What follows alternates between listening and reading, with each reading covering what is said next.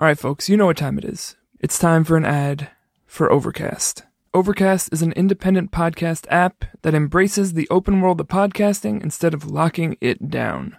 No exclusives, no premium content, no paywalls. Just a great podcast app for everyone.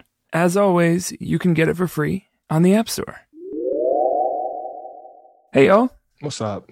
We got a podcast. well, you know that there's another podcast that we think uh, you, as a listener to Ergo, might want to know about, and it's called Scene on Radio. It's a show that dives deep into history to tell stories that explore who we really are as a society and how we got this way. In their best known season, Seeing White, the show looks at racism by laying out the invention and evolution of whiteness. And in their latest season four, Scene on Radio retells the story of democracy in the US or lack thereof, showing how anti democratic forces have always been with us and exploring how we could move toward real democracy. So definitely check that out. That's Scene on Radio. S C E N E on Radio. Page in my rhyme book, page in my rhyme book, page in my page in my page in my rhyme book. Well, hello. Hey, This is Ergo. it is. I am Kiss. And I am technical difficulty Dane.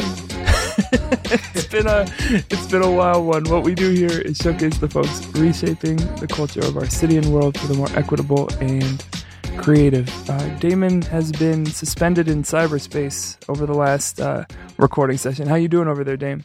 I am spiritually proficient, technically difficult. I'm, I'm mm-hmm. struggling over here. My, my this COVID world of, of Zoom recording is is my computer is wants a vacation. It's it's that time of year for us to wind down. I think so. We did like almost 80 episodes this year and had no technical difficulties for the most part. And then on this last one, it's been an avalanche. So I think that's a pretty clear sign that we should take a little break. So this will be our last episode of the year. And then we're going to take a couple weeks off before we come back to continue our notebook suite. Um, which, speaking of notebook suite, we have a wonderful, wonderful episode for you today with writer, editor, and critic Elizabeth Mendez Berry. Elizabeth really talked us through one, I think the utilitarian nature of writing, which was really interesting and exciting. Sometimes we really like idealize it, but just the idea of writing as a way to sustain yourself.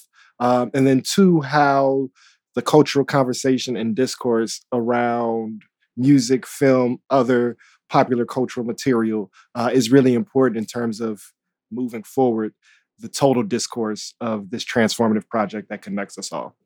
Elizabeth Mendez Berry is the vice president and executive editor of One World, an imprint of Random House. The list of writers on their imprint is bonkers. She's also the co founder of Critical Minded, an organization reshaping the way criticism looks and works in our culture.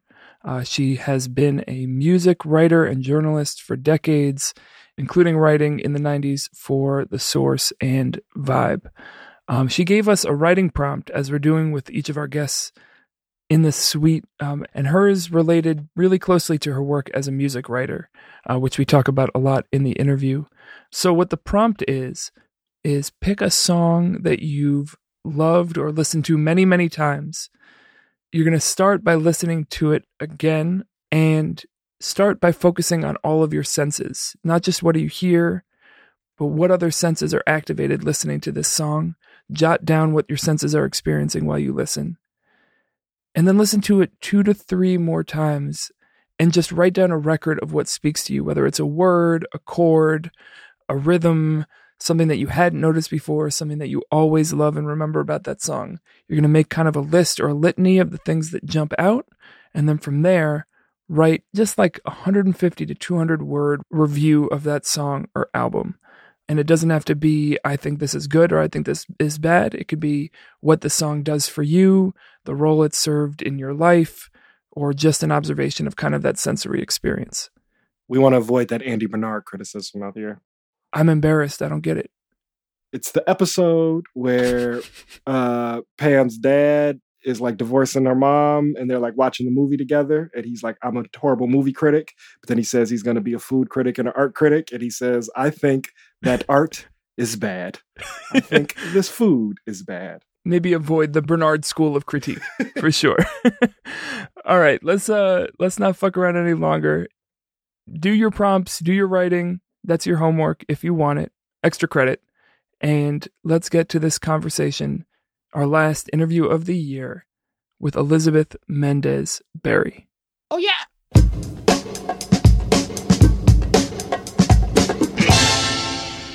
We are so excited to be continuing our notebook suite today, getting to know a new friend and someone who I'm so excited to learn from. Folks, Elizabeth Mendez Berry is here. Brr, brr, brr, brr. Yeah, yeah, yeah. um, let's just start with our two part question that we start all of our episodes with. Um, in this time, this moment, this season, how is the world treating you and how are you treating the world? Man, that is a tough question in these times. I would say the world is treating me well in the sense that I'm have food, clothing, shelter, and I'm am able to be with my family, which I wasn't for a long time because of the border crossing. Um, but obviously, a pretty unprecedented time in the world, and observing it and and concerned about it and devastated by it pretty frequently. Um, and then I guess me treating the world, I'm trying to treat it as gently as I can, you know, because I feel like it's not getting a whole lot of gentleness. And a lot of that has to do with just, you know, obviously staying home and and just being as attuned to what's needed that I can do. And then when I do go out and into the world, just trying to be as tender with it as I can. Mm. I love that idea of gentleness as being like a in short supply and like that's something to provide right now. That's beautiful. Um, Dame, you want to start with the the, I do. the writer I do. question? So we we're in this series and so grateful to have you here. Where, where we're talking to different folks who have you know these impactful relationships to writing. And so, was there ever a time you remember where you went from writing, which many of us have the privilege of having some relationship to, to seeing yourself as a writer? Yeah, it happened pretty early in my life for me. So I think there's a version of writing which is kind of highfalutin and literary and stuff, and then there's a version of writing which is how you get paid, which is what I did. you know, I was a journalist, right? I was a, I was writing, you know, music reviews for twenty five dollars and getting free um, free tickets to the concert, and that seemed like a great, you know, great deal. That's a hustle right Um, there. Yeah. So I started doing that when I was, you know, 19 or something like that. I started for my college paper and then I, I started writing for my alter- the alternative weekly. And so it wasn't, I never had, I actually know a lot of people who have kind of complexes around whether they are a writer or they're not a writer. And I was like, well, you write, so you're a writer. I don't, I don't attach kind of a particular value to that. I just think it's, you know, it's a practice. I, I didn't make a great living. I had to do I DJ'd, I waitress, I did a lot of other things to to get by. But I really did it for money. I'm like, I wasn't one of those people who was a journal writer. I wasn't, you know, I didn't have a romantic relationship with writing. I didn't write haikus in my spare time. I really wrote to make a living. And I think when I learned that you could do that, which I learned very young, that kind of defined my orientation towards it.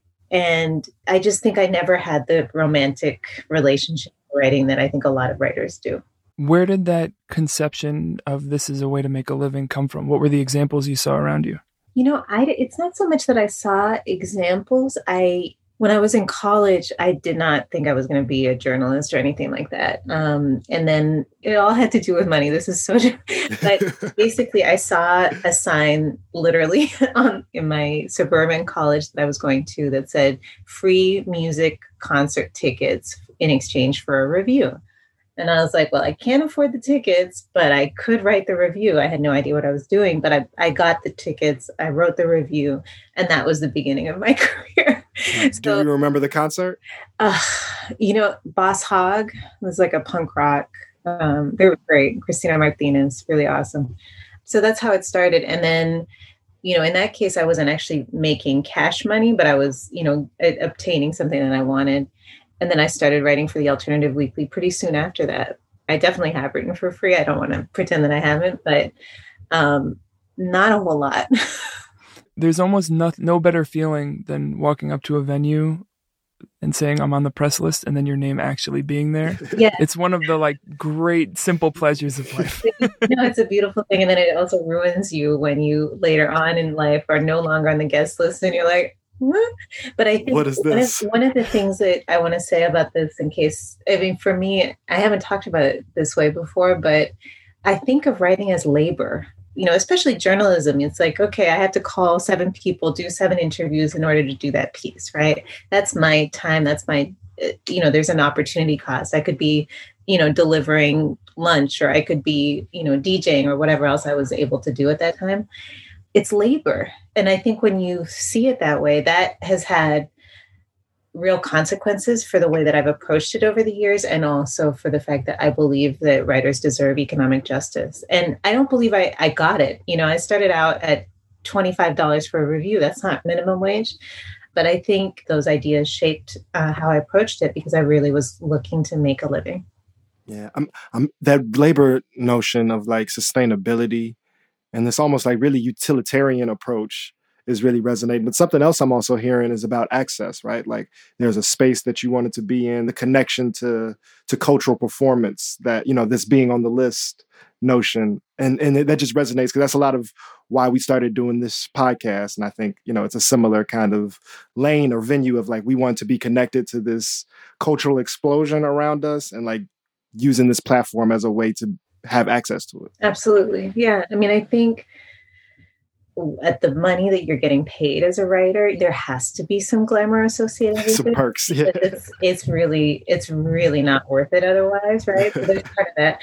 But I think also there were a couple of things that happened for me in, you know, I, I started out thinking I would work in human rights. My background is from Colombia. Colombia is a country I grew up during the Civil War. I really thought that was going to be my work. And then it turned out I just wasn't that good at it.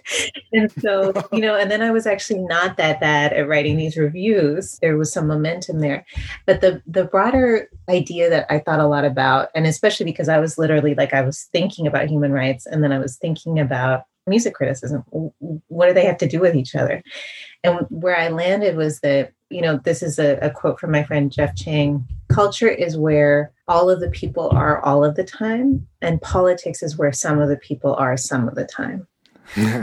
and so if that's the case which i think is totally accurate when you when you find out what people are excited about what they want to talk about how they feel people like across you know political lines across experiential lines it's culture damon to your point i feel like what i was interested in participating in was the, the conversation that mattered and shaping it. But I was also sort of religiously an outsider. Like I, I was very adamant about not being friends with artists. I didn't want to be compromised by that. I had a very strong idea about my role, which was to be the advocate for the music, for the audience. In doing that, I had to be willing to tell the hard truths or be, you know, critical in certain ways. Um, and so I had the backstage pass, but I wasn't in the VIP.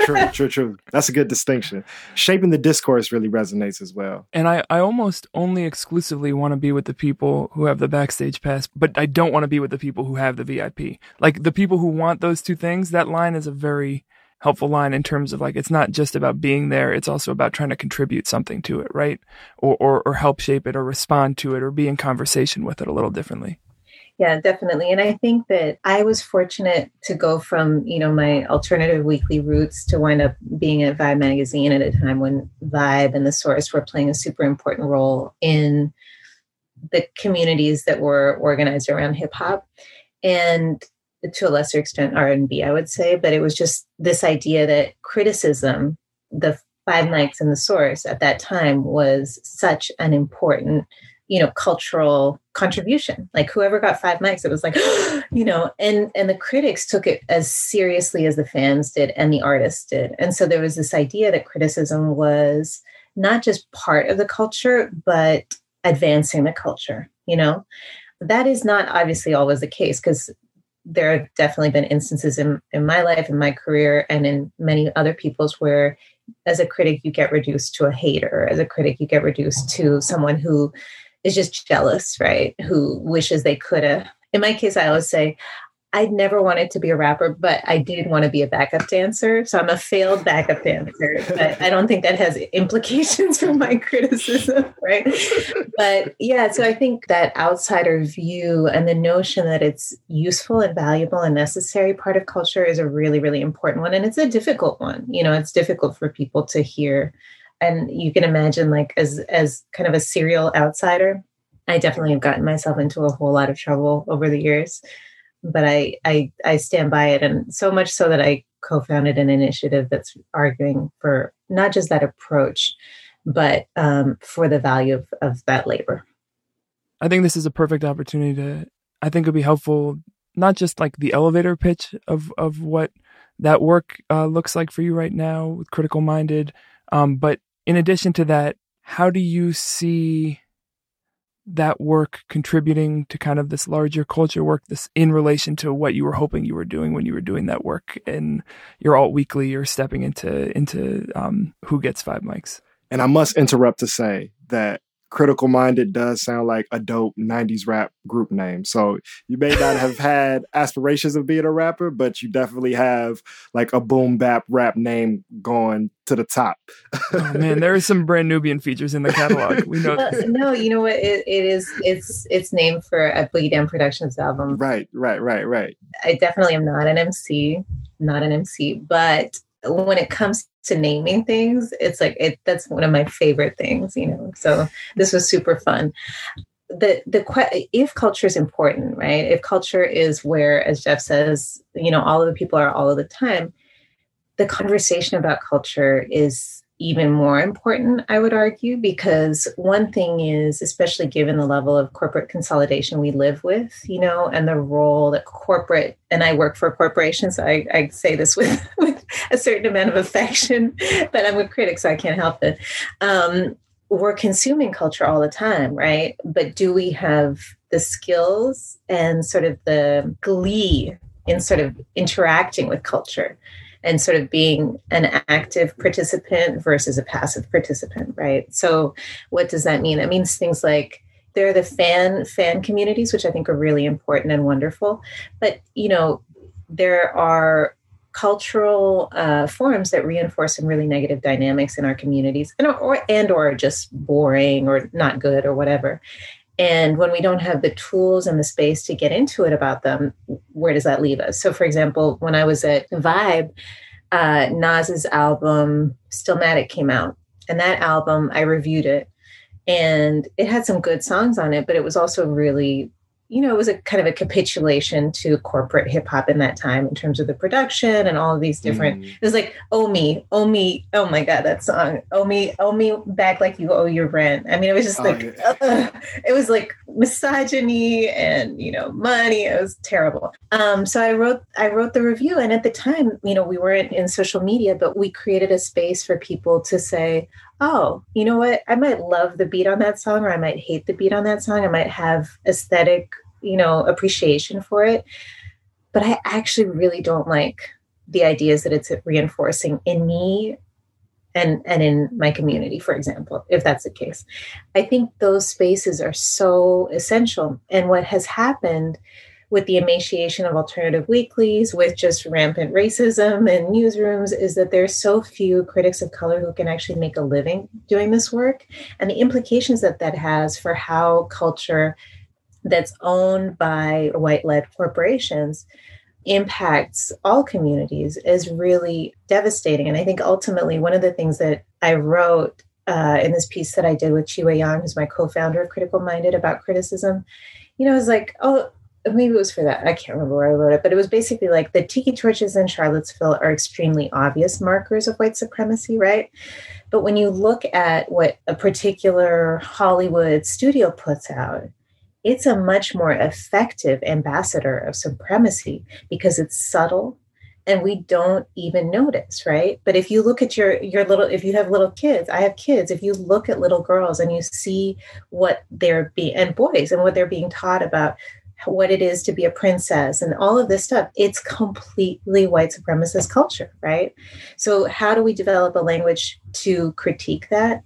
I think it's politically really significant. And i also think just from a personal transformation point of view it's really important. So that's why we created critical minded. I that was really long-winded. I apologize. But those are i would say its roots. For the record this is a long-winded safe space. We put the long in long form one of the things that I'm pulling from what you just said is some of the challenge of when you're swimming in the midst of a culture of like removing it from right in front of your face and pulling it down so that you can look at it a little bit more even if not objectively, at least like intuitively or fully or comprehensively. And some of the challenges that come from, you know, we talk a lot on the show in different contexts about like myths of objectivity and this like premise of being separate and being able to look at something. I'm curious how you see the differences or the contrast between objectivity as a writer and that outsider position that you were talking about before. Yeah, I mean, I think objectivity is not a very useful term. I think objectivity has been pretty consistently, maybe not debunked, but at least problematized, you know, by some smart people.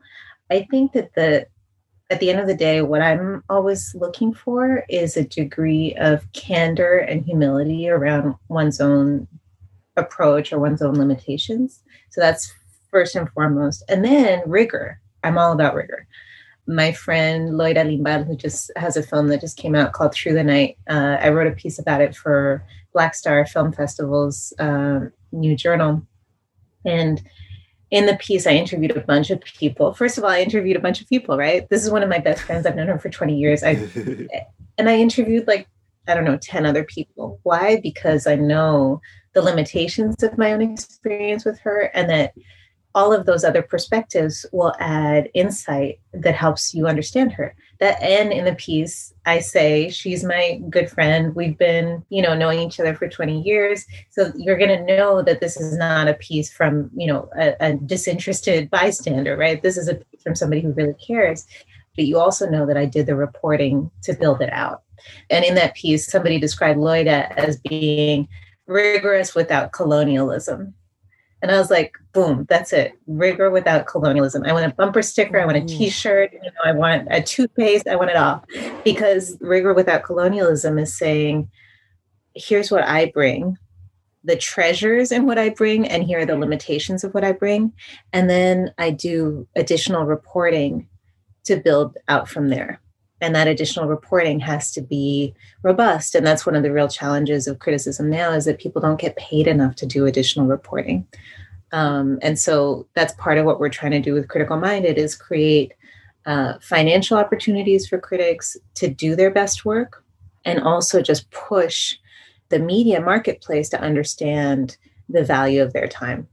Mm the resonance of that model of I'm naming what I'm bringing, naming the limitations of that, and then I'm doing the work to fill in those blind spots or, or to transparently show how I'm addressing that to tell this story. I think that's a really like powerful way to approach. It seems useful, at least for for me, in thinking about how to write and, and tell stories. I'm glad. I'm glad. It's it's definitely something that um, you know that I've tried to be thoughtful about because when I started out as a writer, I was so young and so arrogant and just ridiculous. I wasn't doing the reporting that I needed to have done in order to be able to make my case. And over the years, I kind of receded because I became so acutely aware of my own limitations. You know, you find the balance, which is, you know, knowing yourself, knowing your what your perspective is. And at the end of the day, if you're writing and you don't have a perspective, why are you writing? To write is an affirmation of the value of your perspective. And the thing is, for me, that doesn't have to be a colonial position to take, right? The value of your own perspective can be a corrective to the existing narrative, which is actually super limited and doesn't include people like you or people like the people you talk to. Um, but I think you just have to be aware of of those dynamics as you go into it because the thing about objectivity and that mythology is that what it's done is taught journalists to pretend that they don't exist. All the parts of them don't exist. Yeah. I, I, don't know if this is true but it just makes me think about then how do you advocate for yourself? Then how do you understand your worth? Then how do you get economic justice for yourself when you're sort of erasing yourself. And then on, at the same time, we have this other cult of personality that happens where a lot of reporters are encouraged to have a TV presence or, you know, be influencers or this and that. And I think in that case, it becomes the opposite. You know, it becomes a real lack of insight about their own limitations many times and a lack of kind of humility about the need to report out a story as opposed to just, you know, take a position because it's provocative. Yeah in the conversations we've been having, um, one of the things that resonates is I hear you identifying much more as a critic than as a writer and naming that the critic's contribution or service uh, is this like correction of this invisibilization, right? Like you saying, like to the, the, the, journalist is supposed to perform as if they don't exist. And that connects a lot to, we, we, we just talked to Natalie Moore. She's saying like writing is just something you do uh, and it's not an identity that needs to be static. And also, I'm thinking of this notion of contribution uh, that you have like repeatedly named from like the contribution of being backstage if i'm not just here for vip or the contribution in these you know this titan hip hop journalistic space where part of the album is the criticism and that moves the culture of where folks are um, in relationship to the ideas not just like the sonics of the piece uh, so i want to like pull some of those threads into this space you have right now in critical minded of where are the the corners of the culture like what what are the the proverbial concert or the proverbial magazine that we want to provoke right now? Or the, i'm putting myself in it like i'm part of critical minded. I use we sometimes a little little too too liberally but uh, where are some of the spaces uh, that that contribution of correction should be happening even if it's not yet happening right now?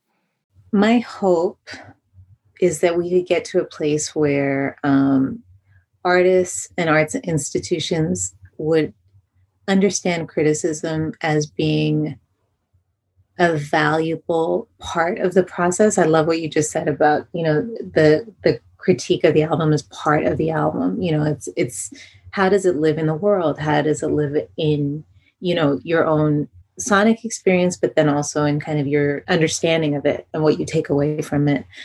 And I don't know if you've had this experience, but this has happened to me a lot where I'll read a piece of criticism about something that I've already seen or heard, and I'll go back to it and I'll listen to it differently, you know, or I'll mm-hmm. see it differently.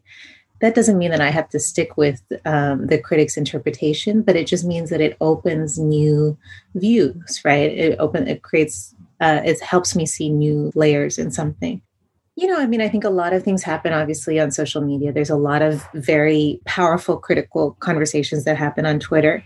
And also, there's a whole lot of um, critique that doesn't have the rigor and has more of the provocation to it.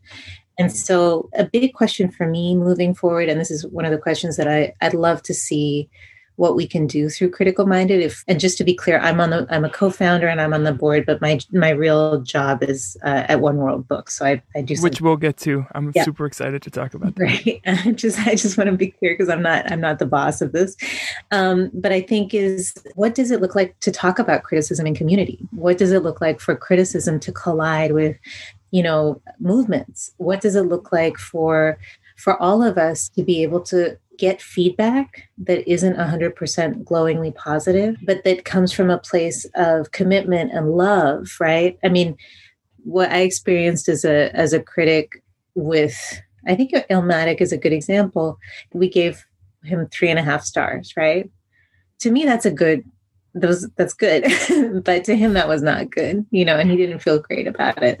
I, one of the things that i love about criticism and i love about writing actually that has developed over time for me is that it's just being in conversation with an editor and getting feedback and getting new ideas about how to to make it better. Even if i don't take all of the suggestions that care that somebody is bringing to my work and help and propelling me forward. One of the big again on the rigor without colonialism approach it is a big vote of confidence in your work to engage with it critically because it means that you believe that you as an individual as an artist can grow right? If we don't engage with the work critically basically what we're saying is either a it's perfect or b you cannot grow there's lots of places where it could happen, but I'm I am really concerned or, or, or, curious about the the community conversations idea because I do think that some of what's happening on social media has led us into a place of kind of adversarial dynamics that I don't think serve what we're aiming to do.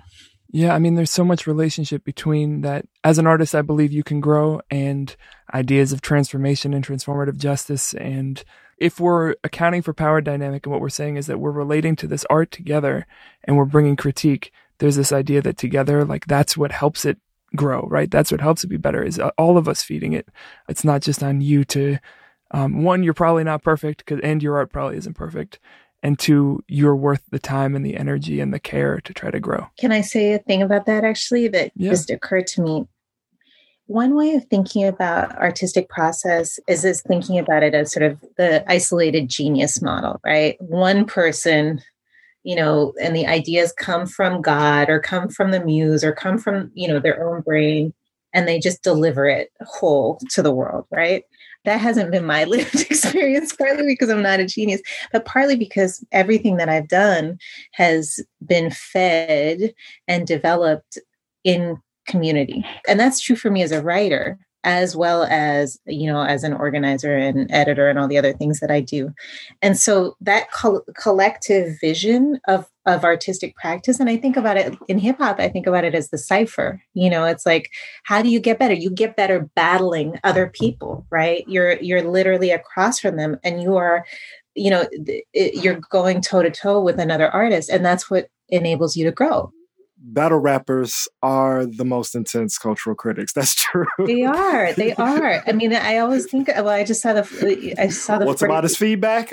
Yeah, exactly. You want some feedback? I got feedback. Forty year old, the forty year old version that I've done had, to homework. with, had to do with all of that. But then, if you think about criticism as one critic versus one artist, that's a way of, of understanding it. I understand it as a collective of critics and a collective of artists in an ongoing conversation. And every piece of writing or every piece of critical discourse is one slice of that, but it's never in isolation. And I think when you think of it that way, it becomes so much more possible.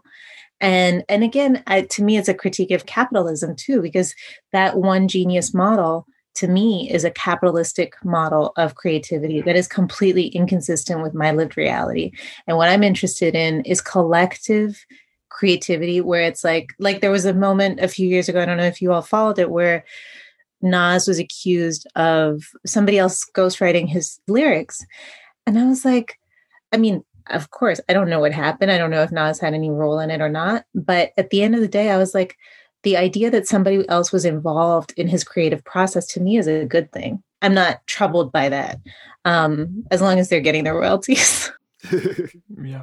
Well, first of all, I just want to say uh, we have Nas here on the call. We're going to bring him out right now. No, the I, I completely agree on that individualism of the isolated genius, and some of the like dangers of that is that it creates this combative um, and oppositional framing that that you talked about about the difference between one critic versus one artist versus an ongoing conversation between people who actually can, similar to you, like and in some ways the two of us like be on both sides of that line of this is a time where i'm creating and this is when i'm receiving and giving criticism and that collaborative spirit. When i think about a rap battle that way because dame you and i have talked a little bit about like the the just like assumption of competitiveness between rappers and like some of the the danger or effect of that um, but when you think about it but there's a circle all around and they're giving response and feedback then it's a little bit more of a like a collaboration and a collective thing um, rather than just a, a competitive thing. Yeah, competition I think is one of the the most intense contradictions in hip hop culture.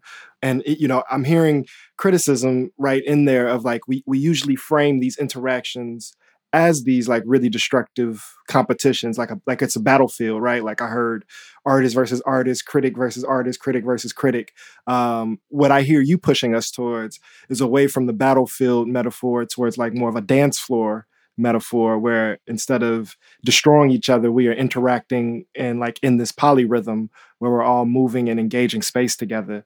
And yeah that's really beautiful and i really love the way you connect to the notion of movement of like where criticism can go. Uh, i imagine folks might need a new word because because mugs got super sensitive and i think when they just hear critical they get really scared and defensive. Uh, but the notion of internal criticism as this healing and transformative practice is something that i get from James and Grace Lee Boggs is like that is necessary for our movements to be healthy and for our movements to adapt and evolve.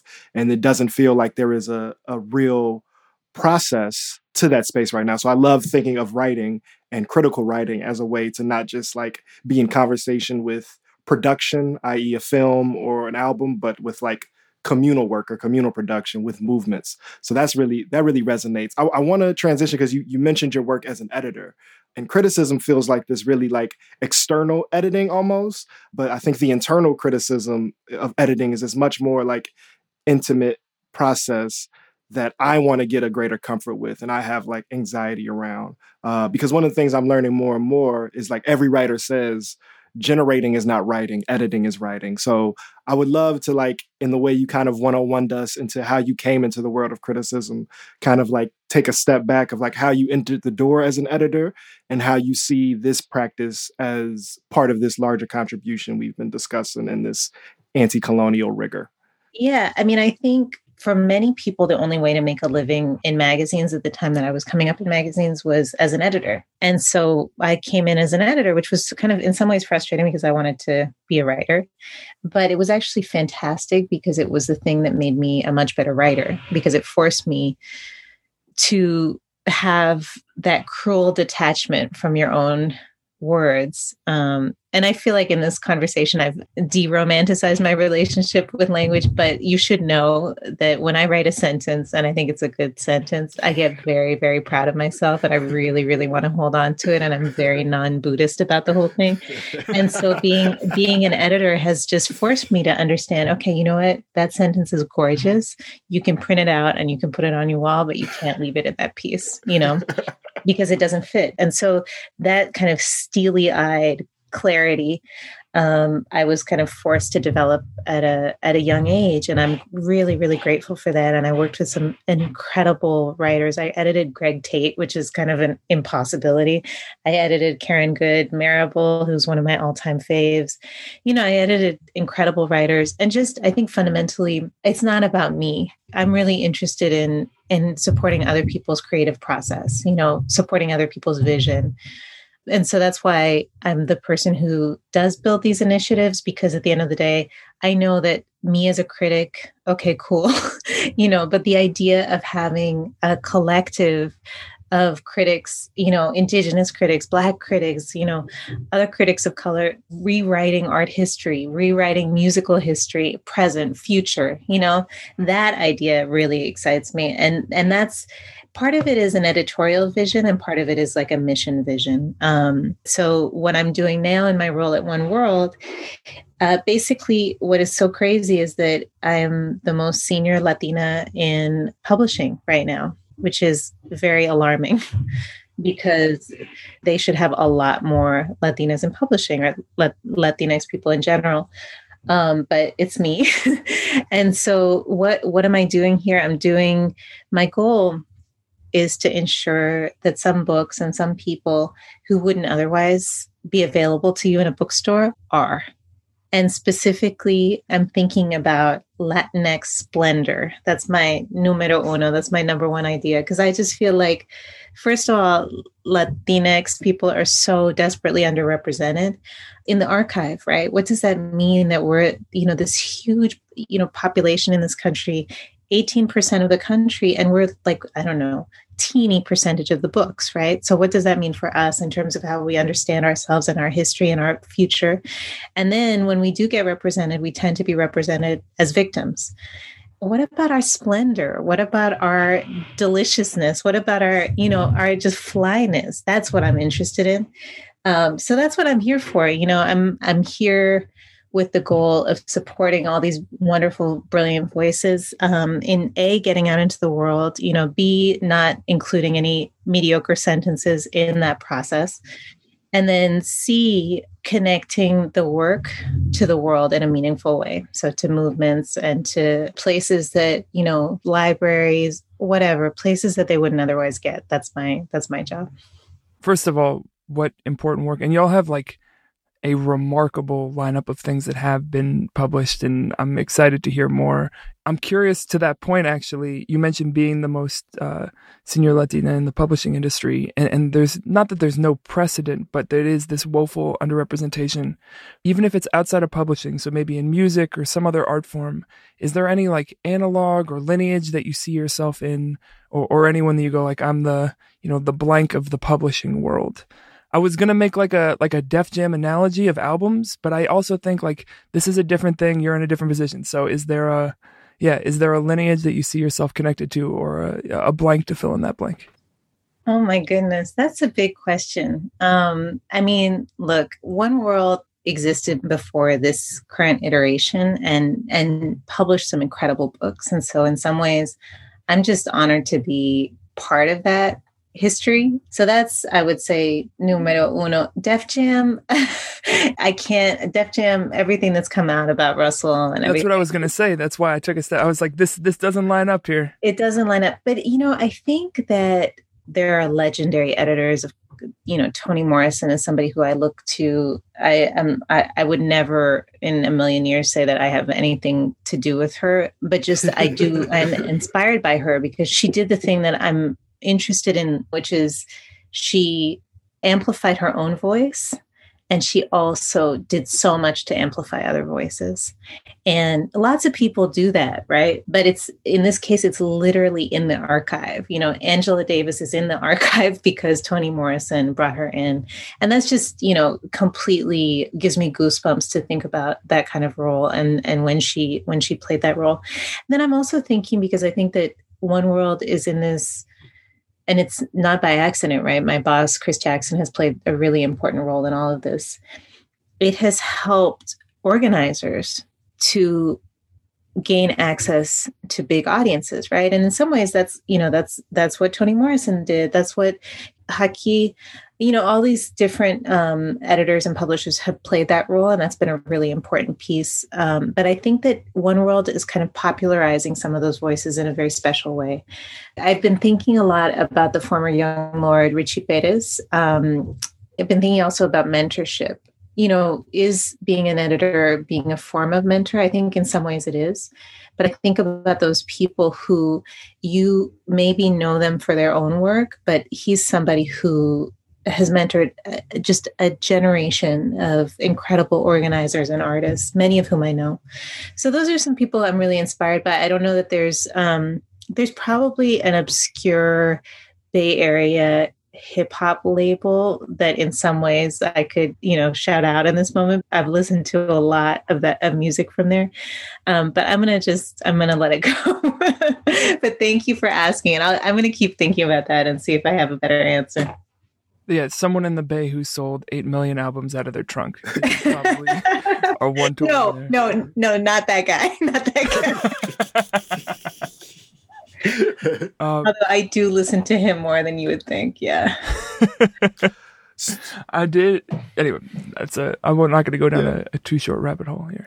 It's a very short rabbit. Hole. yeah. But but in some of the you know in jest uh, joking pushback. I, I do want to get back to editing because th- there's so many amazing things there, and definitely the Toni Morrison thing resonates. But in the resistance of the Def Jam joke and the the, the guy in the trunk, uh, or not the guy in the trunk, the guy whose music is in the trunk. Yeah. It makes me go back to some of the the question that Nate kind of seated us with in this suite was about how there's this relationship between curiosity and even passion and, I'll even add integrity and like risk and danger that that writers face uniquely of one asking a question that's not okay or making a claim that may be honest and true that then results in so much risk and pushback.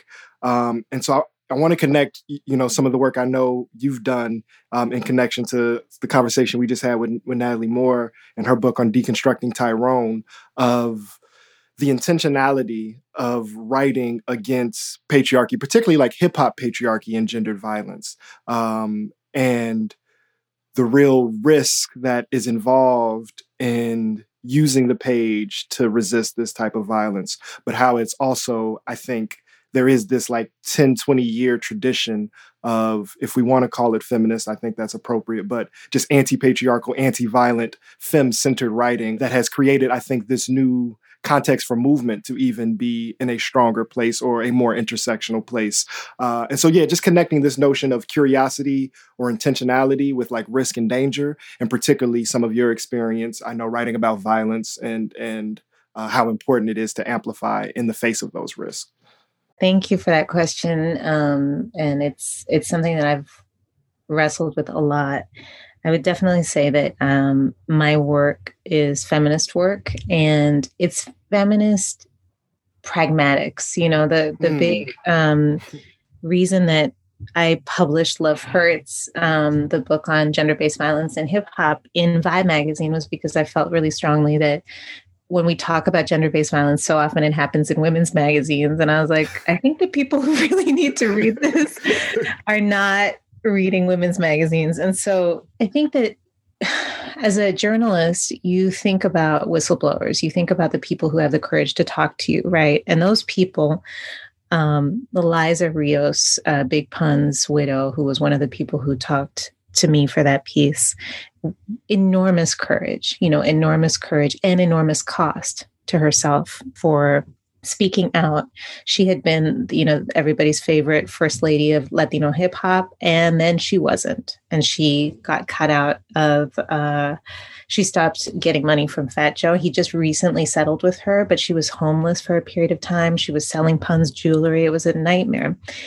That's the whistleblower, right? That's her experience. But as the journalist, you're kind of also a whistleblower. You're like a whistleblower once removed because you're quoting her and you're making the decision to go public with a position that is unpopular and that puts you at risk and that also can change the culture, you know, and that also can have an enormous impact. That article, for years afterwards, still, I get people coming up to me saying, I was in an abusive relationship.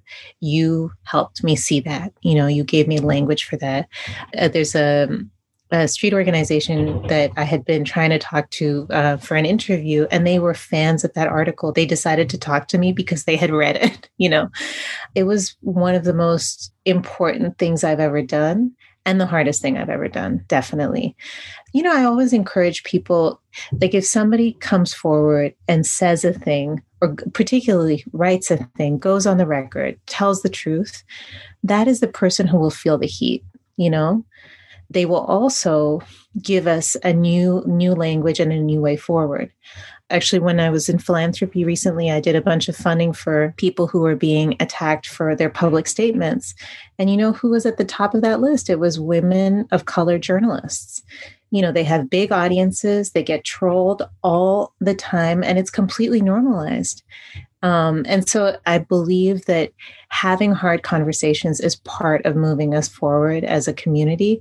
But the people who enable those conversations, who do the reporting, who tell their own stories, all of them are at risk and all of them in my opinion are heroes you know? And so if i could design it i would really support those folks. And that's literally what i did. I designed a program called the unicorn fund that was about that because i realized that nobody else was doing it and we were asking people to come forward and speak their truths but we were not recognizing the costs associated with that.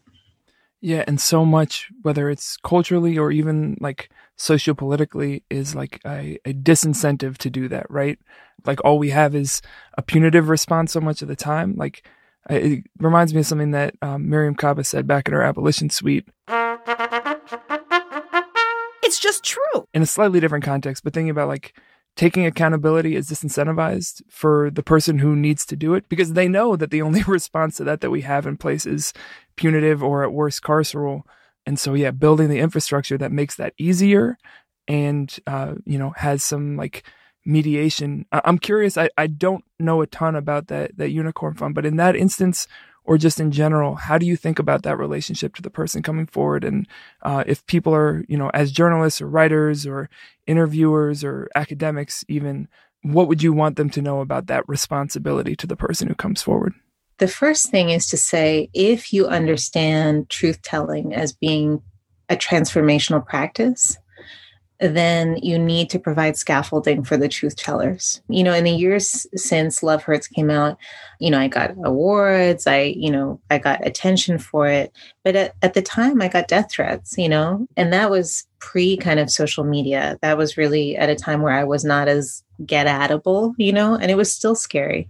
Um, so I think that's a really big part of it. And then I think the other point that you just made in terms of abolition, one of the challenges of being a whistleblower or dealing with issues that have legal implications, if you are an abolitionist or if you are, uh, you know, critical of the criminal justice system, is that you know, I said this, I, I was invited to do a 15 year anniversary at Quinceañera for Love Hurts because it came out 15 years ago in, in Jezebel.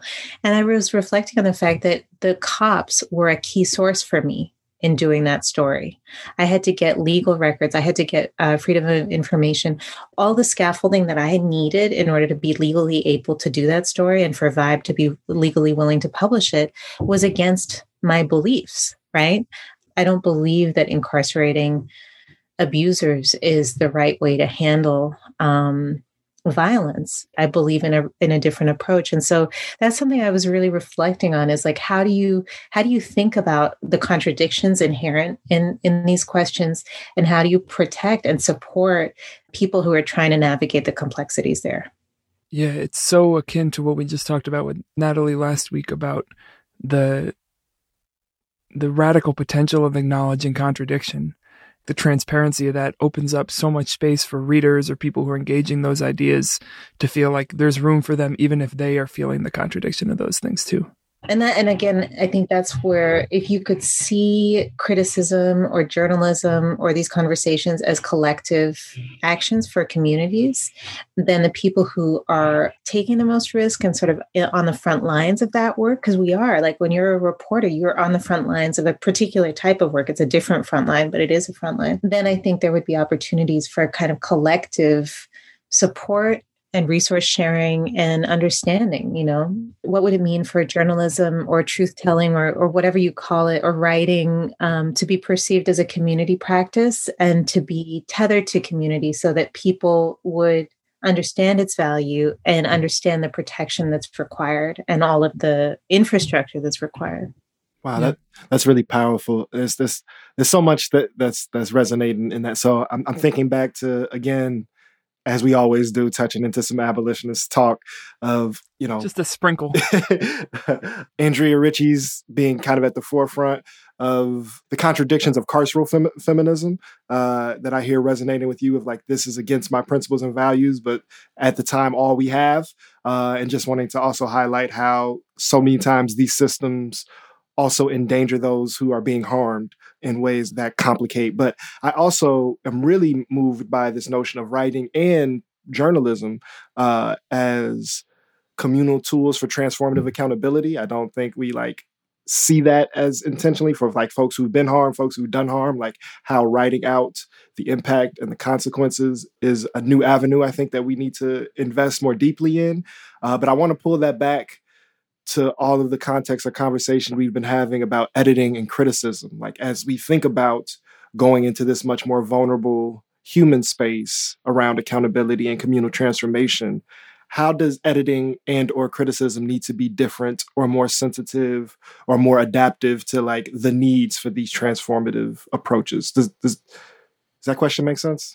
Yeah, yeah, yeah. So I think that um, you know, not everybody who's a critic is a political you know not everybody yeah, yeah, critic is, is is seeing their work um, in a more expansive context. You know there are critics who really just want to focus on classical guitar and that's pretty much it you know? And so well that's why that's why we booked you.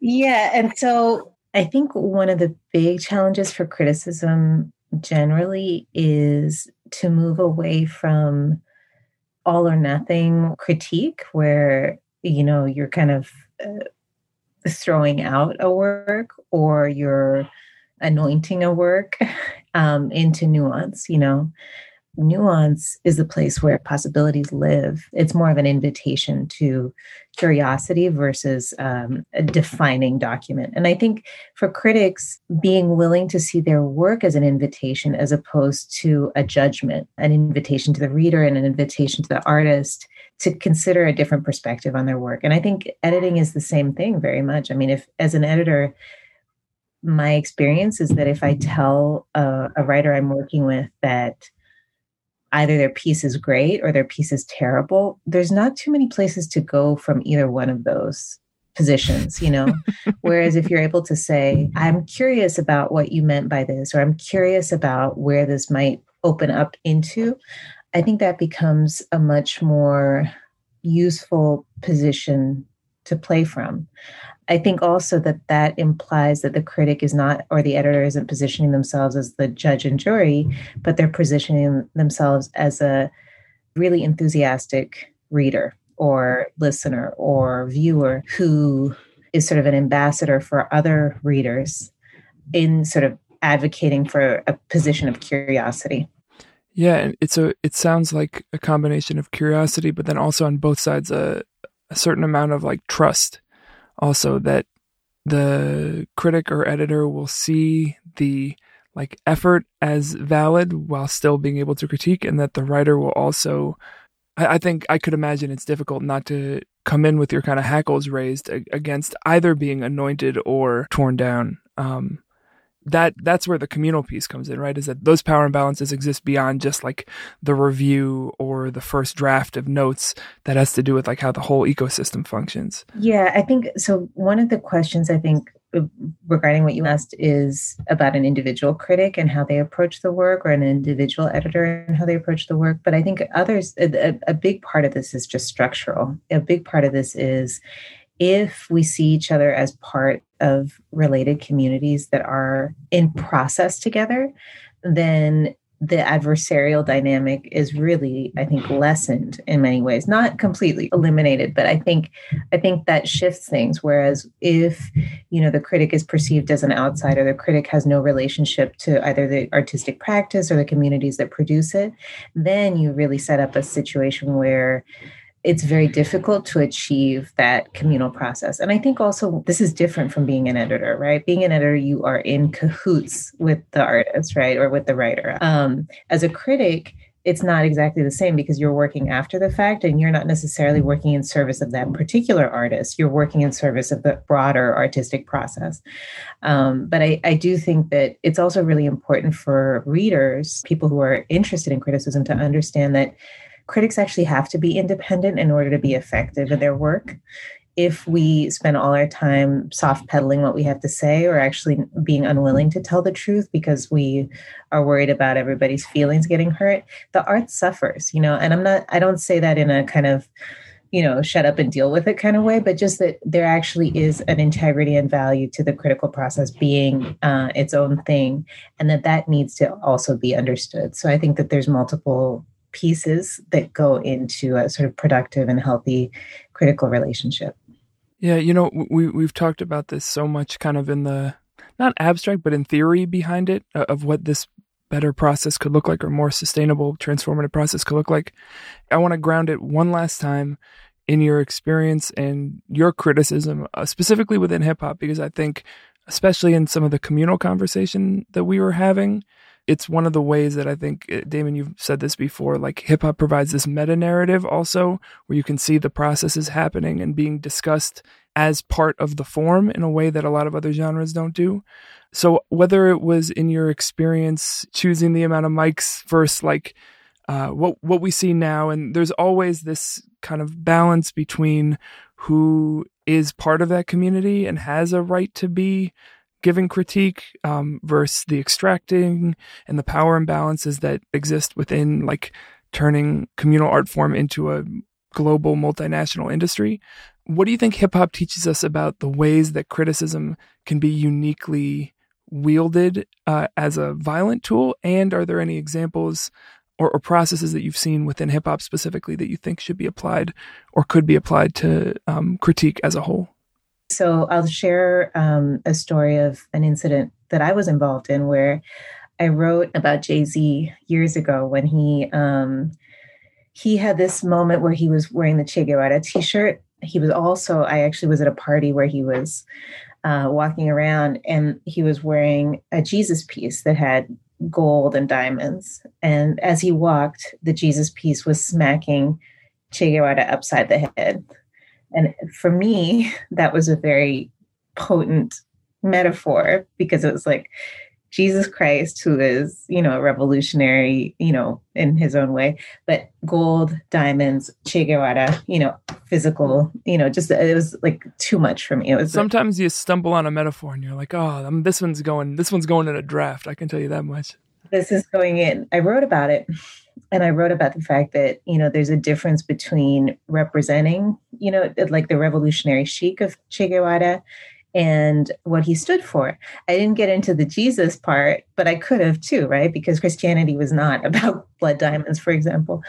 So I wrote this piece, and through a long and convoluted story, he wound up reading it. And he called me. This is so funny because at the time I was living with a wonderful Brazilian friend who did not know who Jay Z was. And so I was freaking out because he called me and he said, he said, you write like I rap the piece that I wrote was very critical of him. And it was basically like the mystique of Che Guevara should not be commodified in service of capitalism. And it shouldn't, and, you know, Jay Z should, you know, at, at the very least consider the contradictions in what he's presenting himself right now. And so then he, on the Black album, there's a song called PSA in which he says, I'm like Che Guevara with bling on, I'm complex. I never claimed I had wings on. That was a response to what I had written. So that was a situation where somebody read a critical essay that was asking, I think, some important questions about him, about revolutionary chic, about the distance between that and actual change.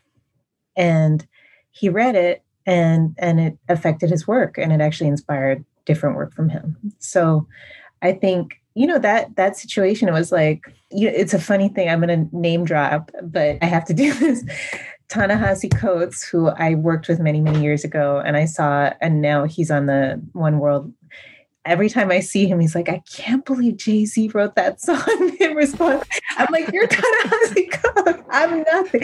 But it was just it was interesting because basically i think what it was was that i took him seriously. And then in turn he took me seriously you know? And he wasn't insecure about it. It was like i disagree ultimately with his reading of what i had to say. But i appreciate the fact that he um you know that he paid attention. And uh in that moment i was working at vibe and my friend ran into my office she's like you're battling jay-z so I don't know if that captures what you were thinking about in terms of what criticism does in the world, but that's that for me was one of the better experiences that I had where I feel like we were having a dialogue that was making me better and I think was also making him better. Yeah. No, I think that's a that's a really cool example of it like in practice. No, I mean it's it's it's an amazing story and was aware of it. So thank you for sharing it with us as well. And you know, one of the things I, I take away from it is like kind of this this reflection towards amplification right like the, i hear you naming that this like interplay of discourse within a context within a cultural space then allows what gets amplified to be reshaped or to go further hearing that experience of then shaping one of the loudest voices in one of the loudest cultures in human history this shows just the power of the pen like not even to be like kind of kind of cheesy or to get back to the bars but the idea of like you write like i rap and then that therefore that type of honesty and that type of cultural communication has these type of global interactions. He's still very comfortable in that contradiction though. That, that, that, that's kind of funny. He did like uh, follow back up in the dialectical process uh, but he got there. I mean i i would have uh, yeah i think what happened uh, you know I, I haven't really thought about this, this way but i think that what happened was that he was able to use what I had offered in order to push something you know a little bit further for himself but not that much further you know? And uh, because at the end of the day like of course it's a power dynamic right? At the end of the day if he doesn't want to continue the contemplation he doesn't have to continue the contemplation and he gets a great song out of it which i you know i have not seen any royalties from. But he's not he's not getting any royalties from this podcast so i think it's even there we um, go. Take that, Jigga. Yeah, no, but I think one of the things that I always say about criticism is that when it's well placed and when you have the opportunity, and this is one of the things I'm a little worried about right now because I've seen a lot of prominent artists really speak out against criticism in ways that are quite alarming from my perspective because it's chance yeah i mean yeah not and just and so what what that means i think is that these avenues through which kind of the little guy or the audience or the um, the the fan or, or just the regular person has the opportunity to affect or interject in an artist's trajectory, it's maybe harder for that to happen. Um, I think what happened with Jay Z, and I feel like this is, you know, what I spoke to before about the source and stuff. Artists are fans too. If you're at the top of your game an art as an artist, you're paying attention to everybody else and you're mm-hmm. paying attention to the conversation about everybody else. So you have a situation where critics who are making like $30,000 a year, which is a rounding error on your expense account, matter to you, you know? The intellectual economy of that is really interesting, even at the same time as the critics like can't feed their families or really struggling, but they also have a line to making a decision about how many mics you get in the source or whatever it is that matters to the culture. And so it's this really interesting dynamic where you're sitting on the you know or you go on a press junket or you go to this event or that event and you feel glamorous and then you go home and you don't have health care you know or whatever it is but i do think that people like i think jay-z maybe at that phase of his career or maybe just as a whole he's a confident person you know and he's a curious person to a certain extent so he's like, oh, there's this person who's taking my work seriously. I don't agree with her, but I think this might be worth playing with, you know? At, least entering into the conversation. Mm-hmm. All right, let's get out of here. This has been a a, a hellraiser of a of a logistical podcast more so than than usual. I'm just so glad we got to hang out. Um, and thank you for all your patience and work. For for those listening at home, a little glimpse behind the curtain. This has been recorded over multiple days in multiple locations, multiple countries. Uh, yeah, we need like a like a making of documentary, the way like albums do. Um, so l- let's end with the the same two part question that we're asking everyone in this suite to to answer. Um, what is the best advice you ever got about writing, and what is the worst advice you ever got? Okay, so I think the best advice I've ever gotten about writing is write what only you can write. And that's the advice I give my writers too, because mm. I think a lot of times we um, want to write, you know, be completist or feel like you have to make a case uh, in a way that is much more almost defensive like you're you're making that case because you're afraid of taking a position. And what i'm always trying to encourage myself and, and others to do is to see ourselves as as having something worthwhile to say and um, saying it plainly and consistently. And then in worst advice i i'll just say that and the, this may be not exactly what you want, but years ago, I had an experience when I was at Vibe. Actually, there was something that I was very adamant that I wanted to keep in the piece, and the editor in chief cut it. And I argued with him hard, and he was merciless. He was like, "No, not going to stay. Done."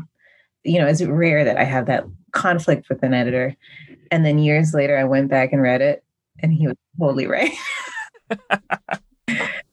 so uh, oh. that's not the worst it's not worst advice but it's just i think in that moment i had the worst idea. And i think that you know whenever you get a chance to go back and you're like oh you know i'm so attached to this or i'm so attached to that and i'm totally wrong. And that has been a frequent experience for me as a writer.